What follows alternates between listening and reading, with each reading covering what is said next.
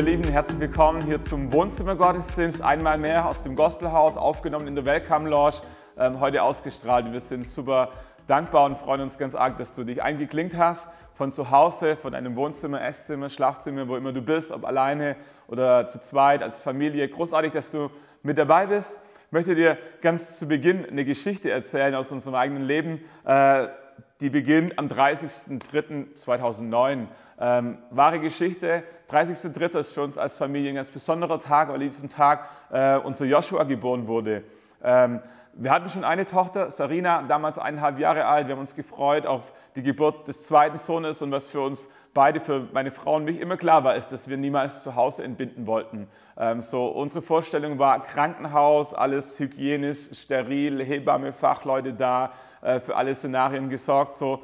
Ähm, aber wisst ihr, manchmal kommen Dinge anders, wie wir sie uns wünschen. Ähm, um 8 Uhr früh in etwa hat meine Frau die erste Wehe bekommen, alles war normal, Schwiegereltern angerufen, ähm, die Kleine vorbereitet, angezogen, ähm, meine Frau noch mal kurz geduscht, äh, Koffer war schon gepackt und wir waren so Stadtglaub ins Krankenhaus zu gehen. Nach einer halben Stunde, Schwiegereltern waren noch nicht gekommen, steht meine Frau in der Tür. Und weiß noch wie heute, wie sie vor mir steht im Schlafzimmer in der Türe. Und sagt, Schatz, ich glaube, wir müssen jetzt los, wir müssen jetzt los, sonst schaffen wir es nicht mehr ins Krankenhaus. Und ich habe realisiert, das ist ernst, wir müssen wirklich jetzt los. Ähm, habe die Kleine geschnappt, zu unserer Vermieterin hochgebracht, äh, bin nach unten gerannt, habe meine Frau auf der Toilette gefunden, wie sie nochmal kurz auf Toilette war äh, und sie mich anschaut und sagt, Schatz, schau mal kurz, was, was ist das da unten? Und ich schaue äh, hier unten zwischen die Beine und, und sehe die Haare von unserem Sohn. Und in diesem Moment habe ich zum ersten Mal realisiert, dass wir, dass wir es nicht mehr zum Krankenhaus schaffen, dass wir, dass, wir, dass wir zu Hause entbinden werden. Und das war, wie schon gesagt, für uns eine, eine Horrorvorstellung, aber was wir nie wollten. Ich weiß nicht, ob du Situationen in deinem Leben äh, kennst, wo du sagst, das, wollte ich unter allen Umständen vermeiden. Bungee-Jumping, Abstürzen mit dem Fahrstuhl, ähm, Spinnen im Schlafzimmer. Keine Ahnung, was, was dir Angst macht, von Menschen sprechen oder äh, die, die Angst, sich mit offenem Hosenladen vor, vor einer Gruppe von Menschen zu blamieren. So, ähm, jeder von uns hat so seine Vorstellungen, die wir vermeiden wollen, wovor wir Angst haben und wo wir hoffen, dass sie nie eintreten. Für uns war das so eine Situation und auf einmal waren wir mittendrin in dieser Situation, mussten mit umgehen und äh, das Beste, was mir eingefallen ist, ist zu sagen, Schatz, leg dich hier auf den Boden, ähm, ich rufe die Hebamme an und frage sie, ob sie zu uns nach Hause kommen kann. Wir wohnten nur einen Kilometer vom Krankenhaus entfernt und ich dachte, das ist ein Selbstläufer, Notfall, ich rufe an, zwei Minuten später ist die Frau da und dann ist die Situation gerettet. Ich rufe dort an, Sag hallo, hier ist Stefan Striefler, Doppelmannstraße 5, wohnen nur einen Kilometer vom Krankenhaus entfernt, können Sie ganz, ganz schnell zu uns nach Hause kommen. Meine Frau entbindet, ich kann die Haare schon sehen. Euch war mittelschwer entsetzt, als die Hebamme sagt, äh, entschuldigen Sie, Herr Striefler, wenn Sie nicht zu uns kommen können, wir können nicht zu Ihnen kommen, ich bin an meinen Arbeitsplatz gebunden, ich muss hier sein für, für andere Geburten. Das Beste, was Sie tun können, ist, rufen Sie einen Krankenwagen, dass er Sie so schnell wie möglich ins Krankenhaus bringt. So, ich lege auf, schaue meine Frau an und sage, Schatz, Sie können nicht kommen, wir sollen einen Krankenwagen rufen.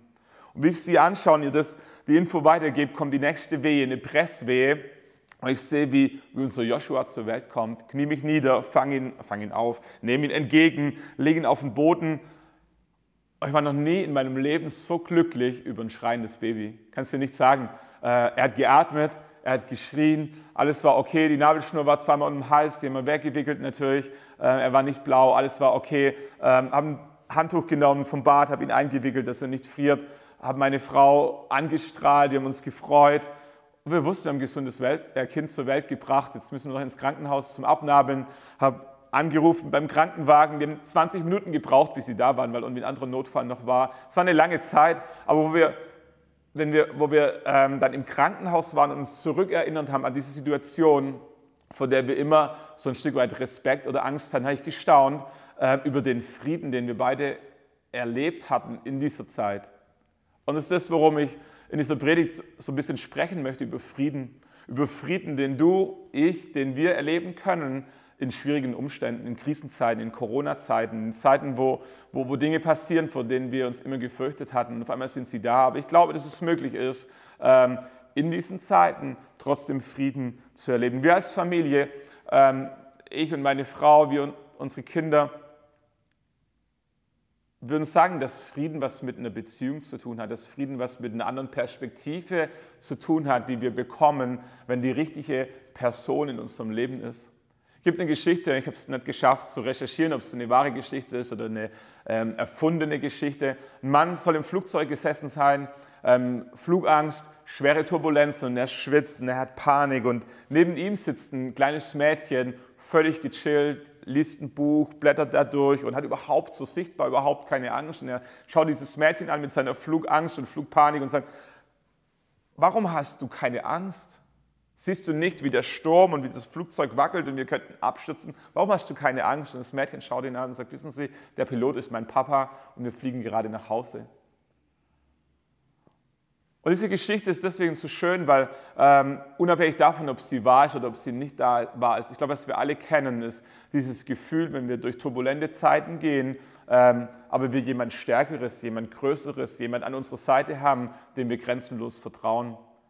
Der Friede, den wir als Familie erlebten, damals bei dieser Geburt, ähm, auch, auch heute in dieser Corona-Krise, hat nichts mit zu tun, dass wir mutiger sind, dass wir irgendwas wissen, was sonst keiner weiß. Das hat damit zu tun, dass wir tatsächlich glauben, dass es jemanden gibt, ähm, der der Pilot unseres Lebens ist, der unser Vater im Himmel ist, dass es einen Gott gibt, der alles in Kontrolle hat, auch wenn wir es nicht verstehen, wenn wir es nicht erklären können. Über diesen Gott möchte ich gerne ein paar Minuten mit dir sprechen. Im Johannesevangelium Kapitel 14, Vers 26 und 27 spricht ähm, Jesus, der Sohn Gottes, der Mensch geworden ist, mit seinen, mit seinen Jüngern. Jesus war Mensch geworden, lebte mit ihnen und er kündigte ihnen an, dass die Zeit zu Ende geht äh, und dass sie fortan ohne ihn zurechtkommen müssten. Und was er ihnen mit auf den Weg gibt, ist folgende, folgende Gedanken. Heißt es in Vers 26, Johannes Evangelium Kapitel 14, der Fürsprecher, aber der Heilige Geist, den der Vater in meinem Namen senden wird, er wird euch alles lehren und euch an alles erinnern, was ich euch gesagt habe. Jetzt kommt's und Frieden lasse ich euch zurück. Frieden lasse ich euch zurück. Meinen Frieden gebe ich euch. Nicht einen Frieden, wie die Welt gibt, gebe ich euch. Euer Herz erschrecke nicht und verzage nicht. Jesus war das letzte Mal nochmal so ausführlich mit seinen Jüngern zusammen, so das letzte Mal. Er wusch, wusch ihnen die Füße, er offenbarte ihnen, dass er, dass er verraten werden wird, er offenbarte ihnen, dass er, dass er sterben wird, dass er von ihnen genommen wird. Er verspricht ihnen, dass der Heilige Geist kommen wird als Beistand, als Tröster. Und er verspricht ihnen, dass er ihnen Frieden zurücklassen wird. Meinen Frieden, sagt Jesus, gebe ich euch. Und das Erste, was mir äh, an dieser Aussage von Jesus auffällt, ist, dass Jesus äh, sagt, ich gebe euch meinen Frieden. Was wir erwarten würden, wäre, dass Jesus Frieden wünscht. Das jüdische Grußwort Shalom, mit dem sich Juden bis heute begrüßen, bedeutet Frieden. Frieden sei mit dir. Ich wünsche dir Frieden. Ähm, wir kennen es auch, ich wünsche dir Hals- und Beinbruch, ich wünsche dir alles Gute, ich wünsche dir Gottes Segen. Wir wünschen so vielen Menschen gute Dinge an Geburtstagen, an besonderen Anlässen, aber es ist immer ein Wunsch, es ist kein Versprechen, es ist keine Garantie, sondern es ist ein Wunsch. Was Jesus tut, ist, dass er ihnen nicht einen Friedenswunsch mitgibt, sondern ein Friedensversprechen. Und es ist ein Unterschied, ob dir jemand einen Wunsch mitgibt oder ob dir jemand ein Versprechen gibt oder noch besser vielleicht sogar ein Geschenk. Ähm, als wir kleine Kinder waren, was haben wir immer am meisten gemocht äh, beim Geburtstag? Nicht die ganzen Leute, die uns einen Wunsch mitgegeben haben, sondern die uns was geschenkt haben. Wir haben uns gefreut, wenn der Onkel kam, seinen Geldbeutel aufgemacht hat und sagt, lass mal, lass mal gucken, was da drin ist und sein Geld rausgezückt hat und gesagt, 10 Euro, 20 Euro, 30 Euro, 40 Euro, kauft ihr was, kauft ihr was Schönes. Und wir wussten, wir haben, wir haben diese 40 Euro in der Hand und, und die gehören uns. Das war nicht ein Wunsch, das war nicht irgendwie ein Versprechen, sondern es war ein Geschenk. Was Jesus hier seinen Jüngern mitgibt, ist, ist mehr als ein Wunsch und ist auch mehr als ein Versprechen. Was Jesus ihnen mitgibt, ist ein Geschenk. Er sagt, meinen Frieden lasse ich euch zurück. Ähm, und ich glaube, dass, dass, das, dass es was ganz, ganz, ganz, ganz Wertvolles ist. Das Zweite, was mir äh, in diesem Bibelvers auffällt, was Jesus seinen Jüngern ähm, mit auf den Weg gibt, ist, dass es heißt, meinen Frieden gebe ich euch, nicht einen Frieden, wie die Welt gibt, gebe ich euch. Jesus spricht von einer anderen Qualität. Jesus spricht von einer anderen Art von Frieden, eine, einen Frieden, den die Welt nicht geben kann. Und was, was wir alle feststellen, ist, dass die Welt uns auch versucht, Frieden zu, zu vermitteln, Frieden zu schenken. Versicherungen, eine ganze Branche lebt davon, dass sie uns Versprechen abgibt, dass wenn wir in die Krise kommen, dass sie uns hilft. Jeder Einzelne in Deutschland ist krankenversichert.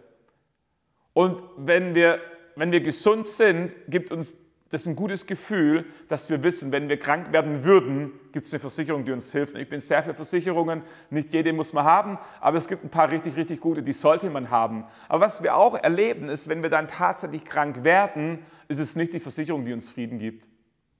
Es war ein Versprechen, es war eine Hoffnung, aber am Ende trägt es doch nicht in Gänze. So, Jesus spricht von einer anderen Qualität, einem Frieden, den die Welt so nicht kennt und so nicht geben kann. Paulus war in, in Rom im Gefängnis und er schreibt aus diesem Gefängnis einen Brief an die Gemeinde in Philippi. Und in diesem Brief ähm, spricht er auch über Angst, er spricht über Sorgen und er spricht über Frieden.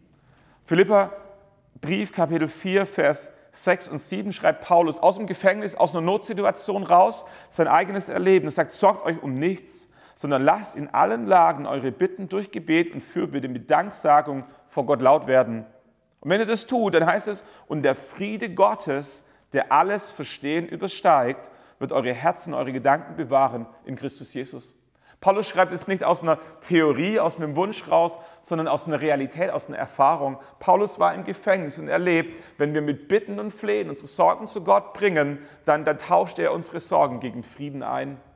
Einen Frieden, den die Welt nicht geben kann. Einen Frieden, der höher ist als unser menschliches Verstehen. Die Qualität des Friedens, von der Jesus spricht, ist eine Qualität, die wir mit unserem Verstand, mit unserer Ratio nicht erklären können, aber auch nicht erklären müssen. Wenn, wenn du in Not bist, dann ist am Ende nicht die Frage, ob du deinen Frieden erklären kannst oder nicht. Die Frage ist, ob du ihn hast oder ob du ihn nicht hast. Jesus sagt, es gibt eine, Form, eine Qualität von Frieden, die, die, die für unseren Verstand nicht greifbar ist, die nicht erklärbar ist, die wir auch nicht argumentativ gegenüber anderen rechtfertigen können, aber auch nicht müssen aber wir können ihn erleben. Von diesem Frieden spricht Jesus äh, und er sagt, ich gehe zum Vater im Himmel, aber ich lasse euch meinen Frieden zurück. Und das ist, was ich dir so sehr wünsche, dass du diesen Frieden erlebst, den Jesus dir geben möchte. Ein Frieden, ähm, der mehr ist als ein Wunsch und ein Versprechen, der ein Geschenk ist und ein Frieden, der eine andere Qualität hat, die die Welt nicht geben kann, die du rational nicht verstehen und erklären kannst, aber die du in dieser Krise, in jeder Krise trotz allem erleben kannst. Und dieser Friede, der ist ganz, ganz eng verknüpft mit einer Beziehung, mit dem Wissen, jemanden zu kennen, der über all dem steht, der all das in seiner Hand hat, mit unserem himmlischen Vater, mit dem Pilot, welches Bild auch immer du nehmen möchtest. Aber ich glaube, wir alle kennen ähm, Situationen, wo wir als kleine Kinder Angst hatten, und alles, was wir wollten, war, bei Nacht bei Papa und Mama im Bett schlafen zu dürfen. Und in dem Moment, wo wir bei Papa und Mama im Bett schlafen durften, war auf einmal die ganze Angst weg. Die Umstände waren die gleichen, die Albträume, die wir vorher hatten, waren dieselben. Es war immer noch dunkel, aber wir waren nicht mehr alleine. Wir waren bei Papa und Mama und bei Papa und Mama haben wir uns sicher gefühlt. Und, und das, das, das ist die Basis, das ist der Grund, warum wir keine Angst haben müssen, ähm, wenn, wir, wenn wir mit Gott in Beziehung stehen, wenn wir wissen, es gibt jemanden, der, der größer und der stärker ist, der auf uns achtet und der alles in deiner Hand hat. In diesem Moment, in dieser Begegnung mit diesem Gott erleben wir einen Frieden in unserem Herzen, können wir einen Frieden in unserem Herzen erleben, den wir rational nicht erklären können, aber auch nicht müssen.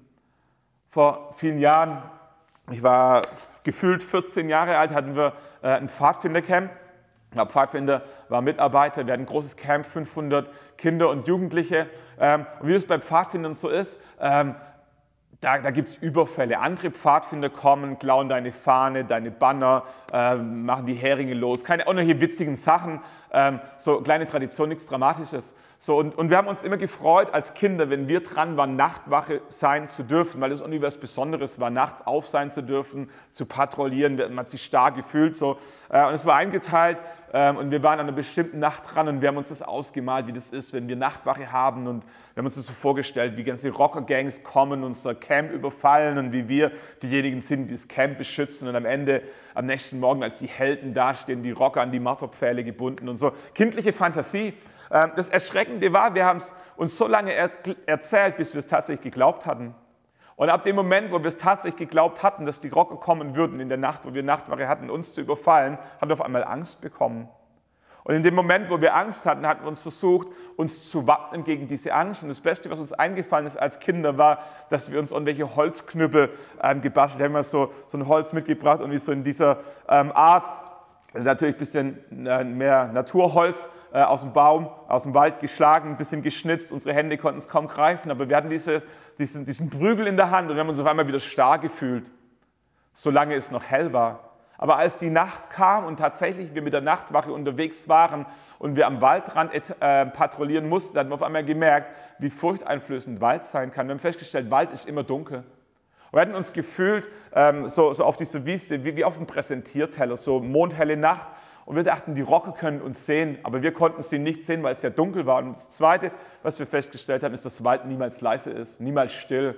Immer ein Knacksen, immer ein, wir, wir, wir, haben, wir haben Wildschweine gehört, wir haben Löwen gehört, wir haben Rockerbanden gehört, wir, wir wussten, die sind da. Wir hatten richtig Angst und alles, was wir hatten, war unsere Prügel. Wir haben uns festgekrallt an diesen Prügel mit allem, was wir hatten. Wir haben festgestellt, dieser Prügel gibt keinen Frieden.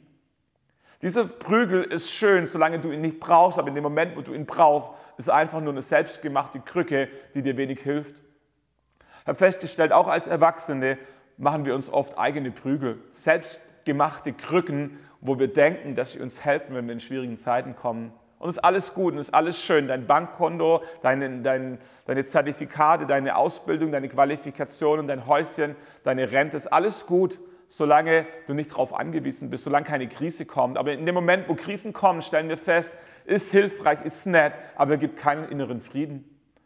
Das Zweite, was wir festgestellt haben, wenn, wenn die Krücke nicht hilft, wenn der Baseballschläger nicht hilft, ist, dass es gut ist, wenn man nicht alleine unterwegs ist. Ich habe festgestellt, als 14-Jähriger, ich habe weniger Angst, wenn ein 10- oder 9-Jähriger an meiner Seite ist. Ähm, zumindest tue ich so, wie wenn ich weniger Angst hätte. Ich setze mir eine Maske auf, weil ich keine, keine Angst zeigen möchte vor dem Schwächeren, vor dem Kleineren. Ich bin der Große, ich bin der Mutige. Und das ist auch, was viele tun.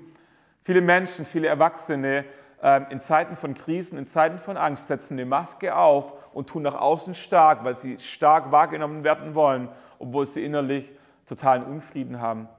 Ich meine, auch das trägt nicht. Und was wir festgestellt haben, ist, was wir brauchen, ist nicht einen kleineren an unserer Seite, nicht irgendjemand in Rufweite, der uns was Nettes wünscht. Hals- und Beinbruch wird schon nicht so schlimm werden. Ähm, ruft halt, wenn was ist, so auch alles nett. Aber was wirklich trägt, ist in dem Moment, wo ein Stärkerer an unserer Seite war. Wir hatten einen großen erwachsenen Mann dabei, gefühlt über 100 Kilo. Und wenn wir mit ihm patrouilliert hatten, hatten wir keine Angst mehr, weil wir wussten, es ist ein Stärkerer an unserer Seite. Und es ist das, wovon Jesus spricht. Ähm, er geht zum Vater, der Heilige Geist kommt auf diese Erde und er wird bei uns sein als Tröster, als Beistand. Wir müssen nicht alleine gehen durch die Stürme unseres Lebens. Und Jesus wünscht uns diesen Frieden und Jesus hat selber erlebt, dass dieser Friede trägt. Vielleicht würden wir denken, Jesus, der Sohn Gottes, stand über allem, war übernatürlich, hatte nie Angst, aber es stimmt nicht. Wenn wir in die Bibel reinschauen, im Matthäus-Evangelium, wir sind ja mittendrin schon in der Passionszeit, wir laufen auf Karfreitag zu, auf Ostern zu, werden da die nächsten Wochen uns noch mehr mit beschäftigen, mit dem, was Jesus in diese Welt hineingebracht hat und werden feststellen, dass Jesus ähm, das Ziel, der Wunsch von Jesus niemals war, Religiosität, Regeln, Frömmigkeit in diese Welt zu tragen. Was Jesus auf diese Welt bringen wollte, was Jesus auf diese Welt gebracht hat, war, war Hoffnung, ähm, war Heilung, war, war, war Frieden, war äh, Vergebung, war ewiges Leben, viele gute Dinge, wo wir die nächsten Wochen dranbleiben werden. Aber nochmal auf unser Thema Frieden zurück. So, Jesus war in dieser Passionszeit und er war im Garten Gethsemane und es überfällt ihn auf einmal Angst. Matthäus beschreibt es in seinem Evangelium, Kapitel 26, Vers 36, da, es, da kommt Jesus mit ihnen, mit seinen Jüngern an einen Ort namens Gethsemane und sagt zu den Jüngern, bleibt hier sitzen, solange ich weg bin und dort bete. Und er nahm Petrus und die zwei Söhne des Zebedäus mit sich und er wurde immer trauriger und mutloser. Da sagte er zu ihnen, meine Seele ist zu Tode betrübt, bleibt hier und wacht mit mir. Jesus, der Sohn Gottes, erlebt Angst, Jesus, der Sohn Gottes, erlebt Todesangst. Jesus wusste, was kommen wird. Jesus wusste, dass er gefangen genommen werden wird. Jesus wusste, dass er ausgepeitscht werden wird. Jesus wusste, dass er einem Holzkreuz sein Leben lassen wird für uns, stellvertretend für unsere Schuld. Und Jesus wusste, was auf ihn zukommt. Und in diesem Wissen überfällt ihn auf einmal ein tiefes Gefühl von Angst und Furcht. So, Jesus wusste, was es bedeutet, Angst zu haben. Und ich vermute, dass auch du diese Situationen kennst, wo du Angst hast. Angst vor Prüfungen, Angst vor schweren Gesprächen, Ungewissheit in Bezug auf deine Arbeit oder deinen Ausbildungsplatz, Torschusspanik, weil du noch keinen Ehepartner gefunden hast, die Sorge um deine Kinder in der Pubertät. Es gibt so viele Gründe, warum wir Angst haben. Ich möchte, dass du weißt, Jesus wusste, wie sich Angst anfühlt. Aber Jesus wusste auch, wie er mit Angst umgehen konnte. Und was wir lesen, was Jesus tat, war, dass er beten ging. Jesus nahm seine Jünger, ließ sie zurück und sagte, wartet hier, wacht mit mir, betet mit mir, solange ich gehe und mit meinem Vater im Himmel beten werde. Und Jesus ging beten einmal, Jesus ging beten zweimal, Jesus ging beten dreimal. Und als er von dem Beten zurückkommt, hochinteressant, Kapitel 26, Vers 45, da lesen wir, dann kommt er, Jesus, zu seinen Jüngern zurück und sagt zu ihnen, schlaft nur weiter, ruht euch aus, seht, die Stunde ist gekommen, da der Menschensohn in die Hände von Sündern ausgeliefert wird. Es kommt, steht auf, lasst uns gehen, seht, der mich ausliefert, ist da. Und wir lesen diesen Satz und wir fragen uns, wo ist die Angst hin? Wir stellen fest, in dieser Begegnung mit Gott, in diesem Gebet mit seinem himmlischen Vater, verändert sich etwas in der Gefühlslage von Jesus.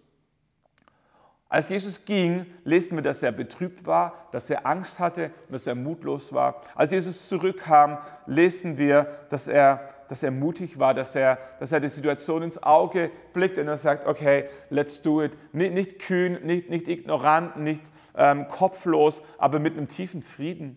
Jesus wird gefangen, genommen äh, und wir erleben, wie Jesus einen tiefen Frieden ausstrahlt ab diesem Moment im Garten Gethsemane, wo er mit seinem Vater eine Begegnung mit Gott hatte. Ähm, Jesus widersteht der Versuchung, für sich zu kämpfen, als er gefangen genommen werden sollte. Jesus widersteht der Versuchung, sich selber zu verteidigen, als falsche Anschuldigungen äh, gegen ihn aufgebracht werden. Jesus äh, widersteht der Versuchung, Menschen zu verfluchen, als er im Kreuz hing und andere Menschen über ihn spotten. Jesus hing an diesem Kreuz und er spricht aus, Vater, in, meine Hände, in deine Hände lege ich meinen Geist. Es ist vollbracht. Jesus stirbt an diesem Kreuz, beobachtet von einem Hauptmann. In Markus Kapitel 15, Vers 39 lesen wir, als aber der Hauptmann, der römische Hauptmann, der ihm gegenüberstand, ihn so sterben sah, voller Frieden, da sagt er, dieser Mensch war wirklich Gottes Sohn. Ich frage mich, was hat dieser römische Hauptmann gesehen, der Dutzende der hunderte Kreuzigungen vollstreckt hatte, der wusste, wie Menschen an diesem Kreuz hingen, wie Menschen an diesem Kreuz Furcht, Angst und Schmerz erlebten. Und er sieht diese Kreuzigung von Jesus, hört diese letzten Worte, Vater, in deine Hände lege ich meinen Geist. Und er kann nicht anders, als zu dem Schluss zu kommen und zu sagen, wahrlich, dieser war Gottes Sohn. Meine Theorie meine Theorie, meine Glaube, meine Interpretation. Ich glaube, was dieser Hauptmann sah, war einen tiefen Frieden im Herzen von Jesus im Angesicht von Todesangst.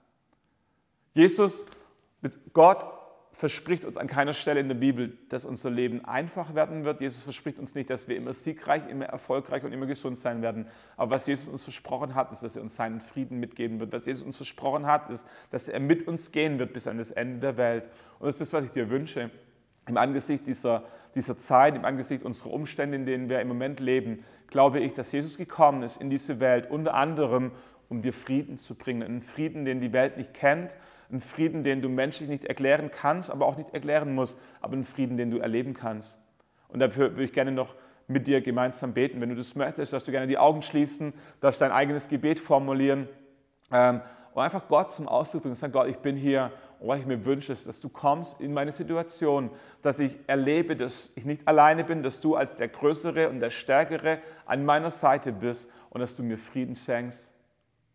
Vater, und so beten wir ähm, gemeinsam für jeden Einzelnen am Bildschirm. Wir beten, dass du jetzt kommst und dass jeder einzelne Begegnung mit dir erlebt, der es möchte. Wie Jesus im Garten Gethsemane zu dir betete, mit seiner Not, mit seiner Verzweiflung, völlig authentisch, ungespielt, ungeheuchelt und du ihm begegnet bist und er aus dieser Begegnung mit einem tiefen Frieden ähm, hervorging. So beten wir, dass jeder Einzelne im Schlafzimmer, im Esszimmer, im Wohnzimmer, ähm, draußen im Garten, egal wo wir sitzen oder wo wir stehen, Vater, wir beten, dass wir dir begegnen können, dass wir erleben, wie du uns nahe bist und dass wir tiefen Frieden mit nach Hause nehmen. Einen Frieden, den wir niemand erklären können, den wir niemand erklären müssen, aber den wir spüren. Vater, wir beten, dass dass dieser Tag etwas verändert in unseren Gefühlen, dass dieser Tag etwas verändert in der Beziehung zu dir und dass wir, dass wir veränderte Menschen sind, voller Frieden, tiefen inneren Frieden. Und das bete ich in Jesu Namen. Amen. Hey, richtig cool, dass du bei unserem Wohnzimmergottesdienst heute dabei warst. Unser Herzschlag als Gospelhaus ist es, Kirche zu dir nach Hause zu bringen. Und genau aus dem Grund haben wir neben dem Wohnzimmergottesdienst noch zwei weitere Sachen extra für dich produziert. Zum einen sind es Worship Sessions. Wir haben Lieder aufgenommen, die wir eigentlich am Sonntag singen, damit auch du zu Hause mit Liedern Gott anbeten kannst. Und wir haben extra Videos aufgenommen für deine Kids, damit auch sie zu Hause Kirche erleben können. Wenn du Interesse daran hast, dann klick auf den Link in der Beschreibung, da wirst du alles finden, was du brauchst. Wenn du uns als Gospelhaus näher kennenlernen willst, hey, dann folg uns auf Social Media, abonniere den Newsletter oder schreibe uns eine Nachricht. Wir würden uns mega freuen, von dir zu hören. Ich wünsche dir noch einen richtig guten Tag und Gottes Segen für die kommende Woche.